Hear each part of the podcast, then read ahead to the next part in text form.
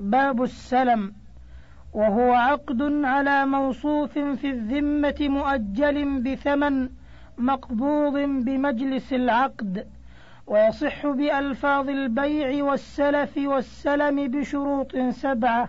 أحدها انضباط صفاته بمكيل وموزون ومذروع وأما المعدود المختلف كالفواكه والبقول والجلود والرؤوس والأواني المختلفة الرؤوس والأوساط كالقماقم والأسطال الضيقة الرؤوس والجواهر والحامل من الحيوان وكل مغشوش وما يجمع أخلاطا متميزة كالغالية والمعاجين فلا يصح السلم فيه ويصح في الحيوان والثياب المنسوجة من نوعين وما خلطه غير مقصود كالجبن وخل التمر والسكنجبين ونحوها. الثاني ذكر الجنس والنوع وكل وصف يختلف به الثمن ظاهرا وحداثته وقدمه. ولا يصح شرط الأردأ أو الأجود بل جيد ورديء. فإن جاء بما شرط أو أجود منه من نوعه ولو قبل محله ولا ضرر في قبضه لزمه أخذه. الثالث ذكر قدره بكيل أو وزن أو ذرع يعلم. وإن أسلم في المكيل وزنا أو في, المز أو في الموزون كيلا لم يصح. الرابع ذكر أجل معلوم له وقع في الثمن. فلا يصح حالا ولا إلى الحصاد والجذاذ ولا إلى يوم إلا في شيء يأخذه منه كل يوم كخبز ولحم ونحوهما. الخامس أن يوجد غالبا في محله ومكان الوفاء لا وقت العقد فإن تعذر أو بعضه فله الصبر أو فسخ الكل أو البعض. ويأخذ الثمن الموجود أو عوضه. السادس أن يقبض الثمن تاما معلوما قدره ووصفه قبل التفرق. وإن قبض البعض ثم افترق بطل فيما عداه. وإن أسلم في جنس إلى أجلين أو عكسه صح إن بين كل جنس وثمنه وقسط كل أجل.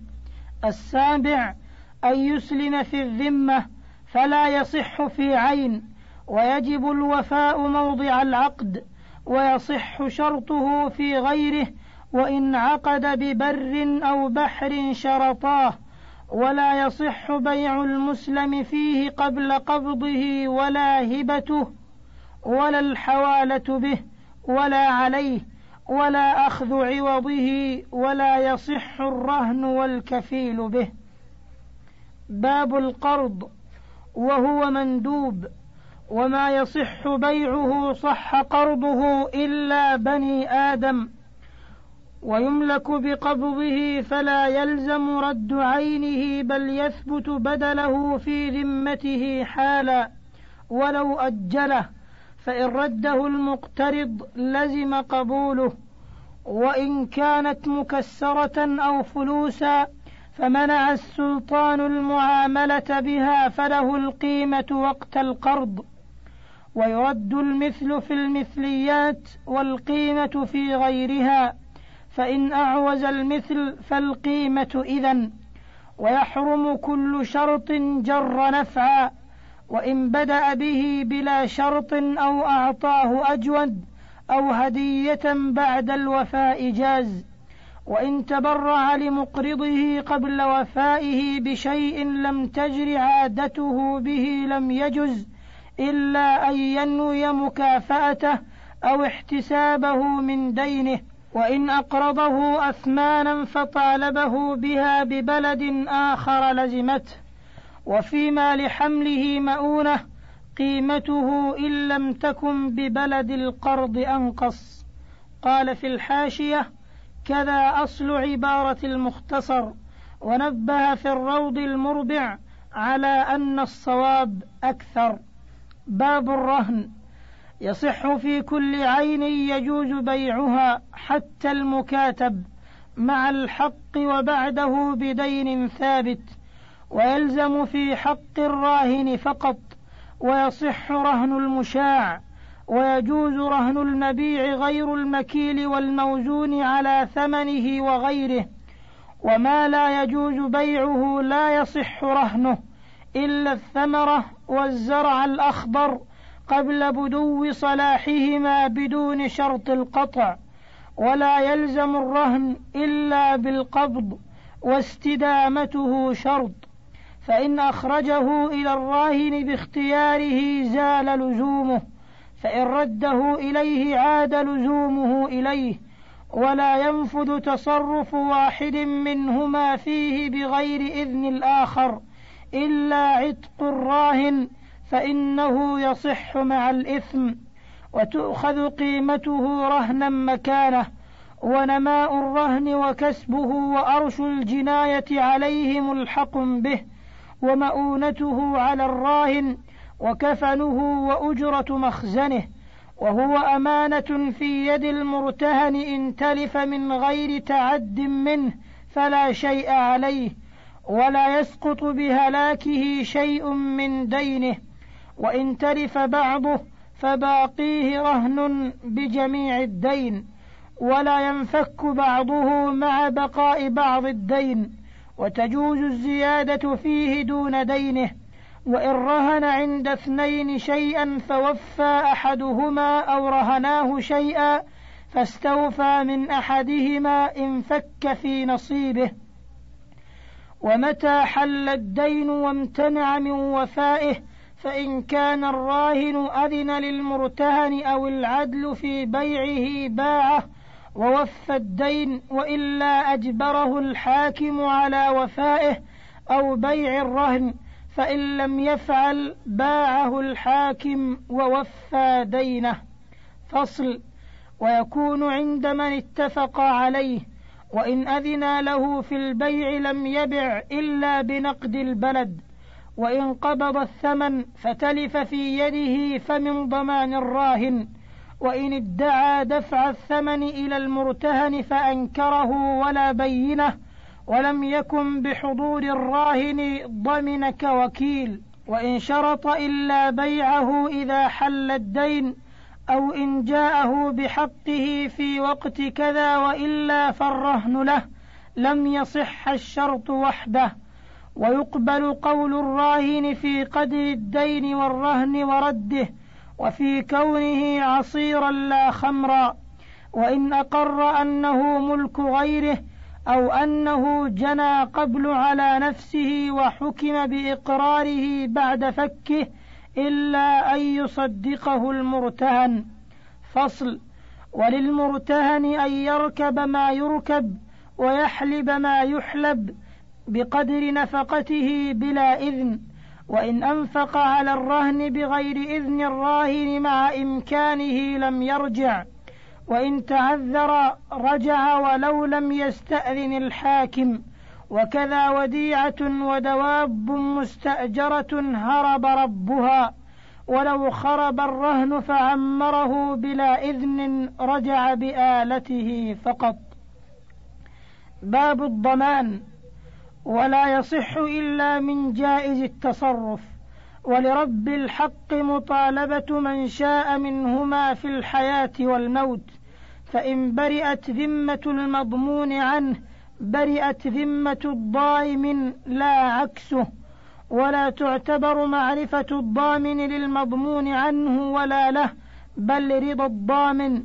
ويصح ضمان المجهول إذا آل إلى العلم والعواري والمغصوب والمقبوض بسوم. وعهدة مبيع لا ضمان الأمانات بل التعدي فيها.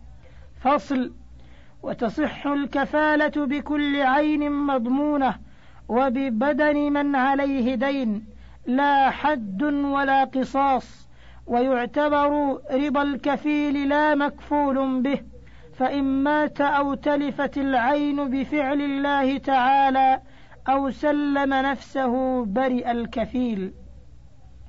باب الحوالة لا تصح إلا على دين مستقر ولا يعتبر استقرار المحال به ويشترط اتفاق الدينين جنسا ووصفا ووقتا وقدرا ولا يؤثر الفاضل.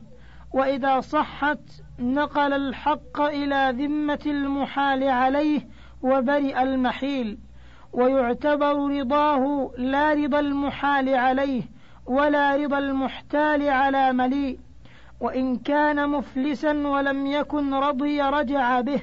ومن أحيل بثمن مبيع أو أحيل به عليه. فبان البيع باطلا فلا حوالة. وإذا فسخ البيع لم تبطل ولهما أن يحيلا. باب الصلح.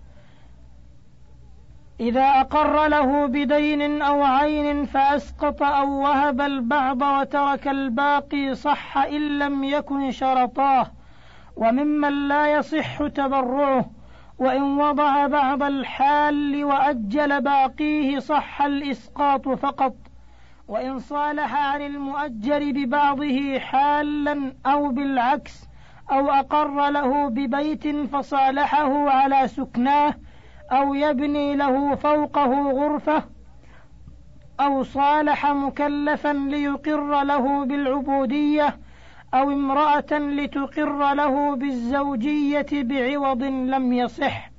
وإن بذلاهما له صلحا عن دعواه صح.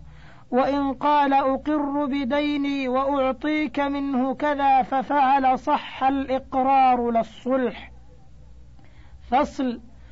ومن ادعي عليه بعين أو دين فسكت أو أنكر وهو يجهله ثم صالح بمال صح وهو للمدعي بيع يرد معيبه ويفسخ الصلح ويؤخذ منه بشفعة وللآخر إبراء فلا رد ولا شفعة وإن كذب أحدهما لم يصح في حقه باطنا وما أخذه حرام ولا يصح بعوض عن سرقة وقذف ولا حق شفعة وترك شهادة وتسقط الشفعة والحد وإن حصل غصن شجرته في هواء غيره أو قراره أزاله فإن أبى لواه إن أمكن وإلا فله قطعه.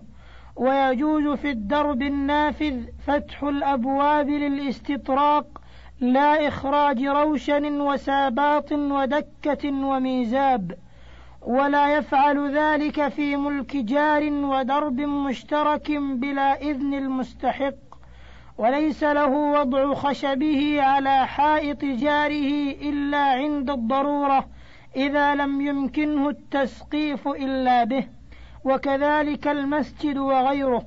إذا انهدم جدارهما أو خيف ضرره فطلب أحدهما أن يعمره الآخر معه أجبر عليه وكذا النهر والدولاب والقناة. باب الحجر.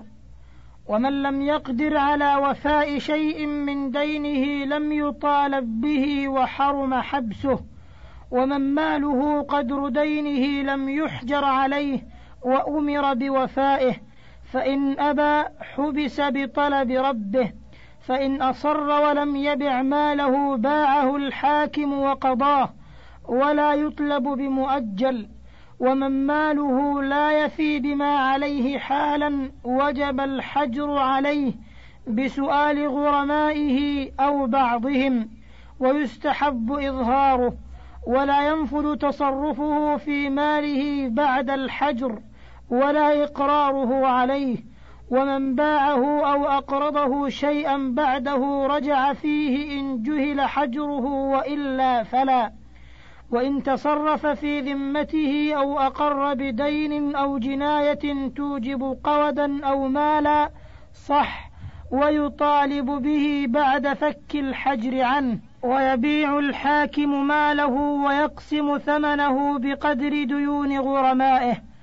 ولا يحل مؤجل بفلس ولا بموت إن وثق ورثته برهن أو كفيل مليء. وإن ظهر غريم بعد القسمة رجع على الغرماء بقسطه ولا يفك حجره إلا حاكم. فصل. ويحجر على السفيه والصغير والمجنون لحظهم. ومن اعطاهم ماله بيعا أو قرضا رجع بعينه وإن أتلفوه لم يضمنوا ويلزمهم أرش الجناية وضمان مال من لم يدفعه إليهم وإن تم لصغير خمس عشرة سنة أو نبت حول قبله شعر خشن أو أنزل أو عقل مجنون ورشد أو رشد سفيه زال حجرهم بلا قضاء وتزيد الجارية البلوغ بالحيض وإن حملت حكم ببلوغها. ولا ينفك الحجر قبل شروطه والرشد الصلاح في المال بأن يتصرف مراغا فلا يغبن غالبا ولا يبذل ماله في حرام أو في غير فائدة. ولا يدفع إليه حتى يختبر قبل بلوغه بما يليق به. ووليهم حال الحجر الأب ثم وصيه ثم الحاكم ولا يتصرف لأحدهم وليه إلا بالألحظ ويتجر له مجانا وله دفع ماله مضاربة بجزء من الربح ويأكل الولي الفقير من مال موليه الأقل من كفايته أو أجرته مجانا. ويقبل قول الولي والحاكم بعد فك الحجر في النفقة والضرورة والغبطة والتلف ودفع المال. وما استدان العبد لزم سيده إن أذن له وإلا ففي رقبته كاستيداعه وأرش جنايته وقيمة متلفه. باب الوكالة. تصح بكل قول يدل على الإذن ويصح القبول على الفور والتراخي بكل قول أو فعل دل عليه. ومن له التصرف في شيء فله التوكيل والتوكل فيه.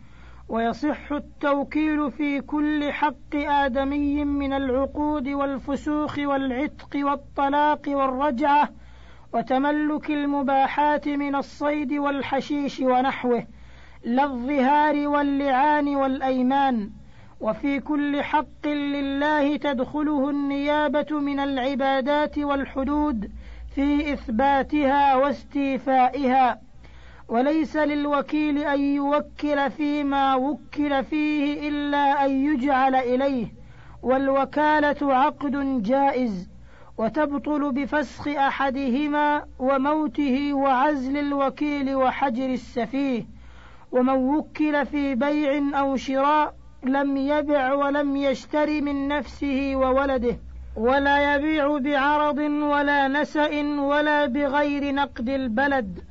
وإن باع بدون ثمن المثل أو دون ما قدره له أو اشترى له بأكثر من ثمن المثل أو مما قدره له صح وضمن النقص والزيادة. وإن باع بأزيد أو قال بع بكذا مؤجلا فباع به حالا أو اشتري بكذا حالا فاشترى به مؤجلا. ولا ضرر فيهما صح وإلا فلا. فصل.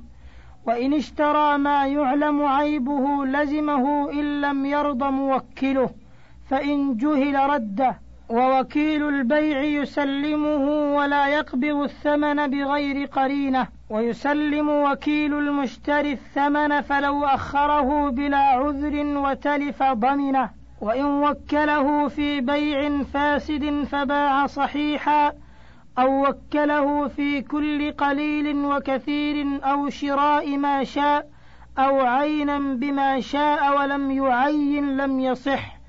والوكيل في الخصومة لا يقبض والعكس بالعكس. واقبض حقي من زيد لا يقبض من ورثته إلا أن يقول الذي قبله ولا يضمن وكيل الإيداع إذا لم يشهد. فصل والوكيل أمين لا يضمن ما تلف بيده بلا تفريط. ويقبل قوله في نفيه والهلاك مع يمينه ومن ادعى وكالة زيد في قبض حقه من عمر لم يلزمه دفعه إن صدقه ولا اليمين إن كذبه. فإن دفعه فأنكر زيد الوكالة حلف وضمنه عمرو. وإن كان المدفوع وديعة أخذها فإن تلفت ضمن أيهما شاء. باب الشركة وهي اجتماع في استحقاق وتصرف وهي أنواع فشركة عنان أن يشترك بدنان بماليهما المعلوم ولو متفاوتا ليعملا فيه ببدنيهما فينفذ تصرف كل منهما فيهما بحكم الملك في نصيبه وبالوكالة في نصيب شريكه.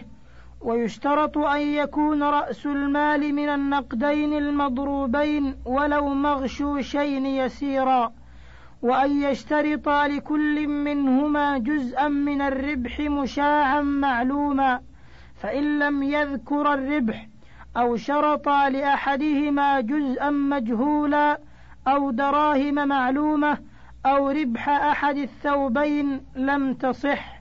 وكذا مساقات ومزارعة ومضاربة والوضيعة على قدر المال ولا يشترط خلط المالين ولا كونهما من جنس واحد.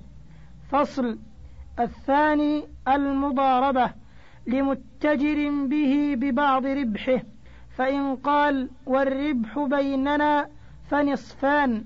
وإن قال ولي أو لك ثلاثة أرباعه أو ثلثه صح والباقي للآخر. وإن اختلف لمن الشروط فلعامل. وكذا مساقات ومزارعة. ولا يضارب بمال لآخر إن أضر الأول ولم يرضى. فإن فعل رد حصته في الشركة.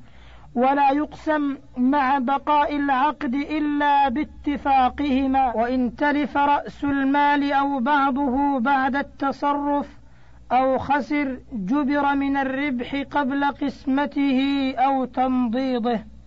فصل الثالث شركة الوجوه أن يشتريا في ذمتيهما فما ربحا فبينهما. وكل واحد منهما وكيل صاحبه وكفيل عنه بالثمن والملك بينهما على ما شرطاه والوضيعة على قدر ملكيهما والربح على ما شرطاه. الرابع شركة الأبدان أن يشتركا فيما يكتسبان بأبدانهما. فما تقبله أحدهما من عمل يلزمهما فعله وتصح في الاحتشاش والاحتطاب وسائر المباحات وإن مرض أحدهما فالكسب بينهما وإن طالبه الصحيح أن يقيم مقامه لزمه. الخامس شركة المفاوضة. أن يفوض كل منهما إلى صاحبه كل تصرف مالي وبدني من أنواع الشركة والربح على ما شرطاه والوضيعة بقدر المال فإن أدخل فيها كسبا أو غرامة نادرين أو ما يلزم أحدهما من ضمان غصب أو نحوه فسدت. باب المساقاة. تصح على شجر له ثمر يؤكل وعلى ثمرة موجودة وعلى شجر يغرسه ويعمل عليه حتى يثمر بجزء من الثمرة وهو عقد جائز.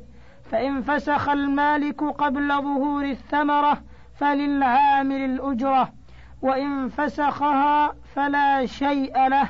ويلزم العامل كل ما فيه صلاح الثمرة من حرث وسقي وزبار وتلقيح وتشميس وإصلاح موضعه وطرق الماء وحصاد ونحوه وعلى رب المال ما يصلحه كسد حائط وإجراء الأنهار والدولاب ونحوه.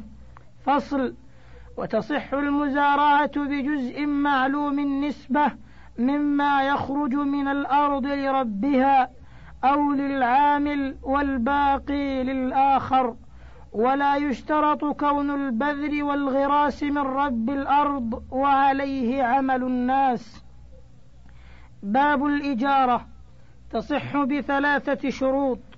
معرفة المنفعة كسكنى دار وخدمة آدمي وتعليم علم. الثاني معرفة الأجرة وتصح في الأجير والضئر بطعامهما وكسوتهما. وإن دخل حماما أو سفينة أو أعطى ثوبه قصارا أو خياطا بلا عقد صح بأجرة العادة. الثالث الإباحة في العين فلا تصح على نفع محرم كالزنا والزمر والغناء وجعل داره كنيسة أو لبيع الخمر وتصح إجارة حائط لوضع أطراف خشبة عليه ولا تؤجر المرأة نفسها بغير إذن زوجها. فصل ويشترط في العين المؤجرة معرفتها برؤية أو صفة في غير الدار ونحوها وأن يعقد على نفعها دون أجزائها فلا تصح إجارة الطعام للأكل ولا الشمع ليشعله ولا حيوان ليأخذ لبنه إلا في الظئر ونقع البئر وماء الأرض يدخلان تبعا والقدرة على التسليم فلا تصح إجارة الآبق والشارد واشتمال العين على المنفعة فلا تصح إجارة بهيمة زمنة لحمل ولا أرض لا تنبت للزرع وأن تكون المنفعة للمؤجر أو مأذونا له فيها. وتجوز إجارة العين لمن يقوم مقامه لا بأكثر منه ضررا. وتصح إجارة الوقف فإن مات المؤجر وانتقل إلى من بعده لم تنفسخ وللثاني حصته من الأجرة. وإن أجر الدار ونحوها مدة ولو طويلة يغلب على الظن بقاء العين فيها صح. وإن استأجرها لعمل كدابة لركوب إلى موضع معين أو بقر لحرث أو دياس زرع أو من يدله على طريق اشترط معرفة ذلك وضبطه بما لا يختلف. ولا تصح على عمل يختص أن يكون فاعله من أهل القربة. قال في الحاشية كالأذان وتعليم القرآن لأن القربات لا يجوز أخذ الأجرة عليها انتهى. وعلى المؤجر كل ما يتمكن به من النفع كزمام الجمل ورحله وحزامه والشد عليه وشد الأحمال والمحامل والرفع والحط ولزوم البعير ومفاتيح الدار وعمارتها. فأما تفريغ البالوعة والكنيف فيلزم المستأجر إذا تسلمها فارغة. انتهى الشريط الثالث وللكتاب بقية على الشريط التالي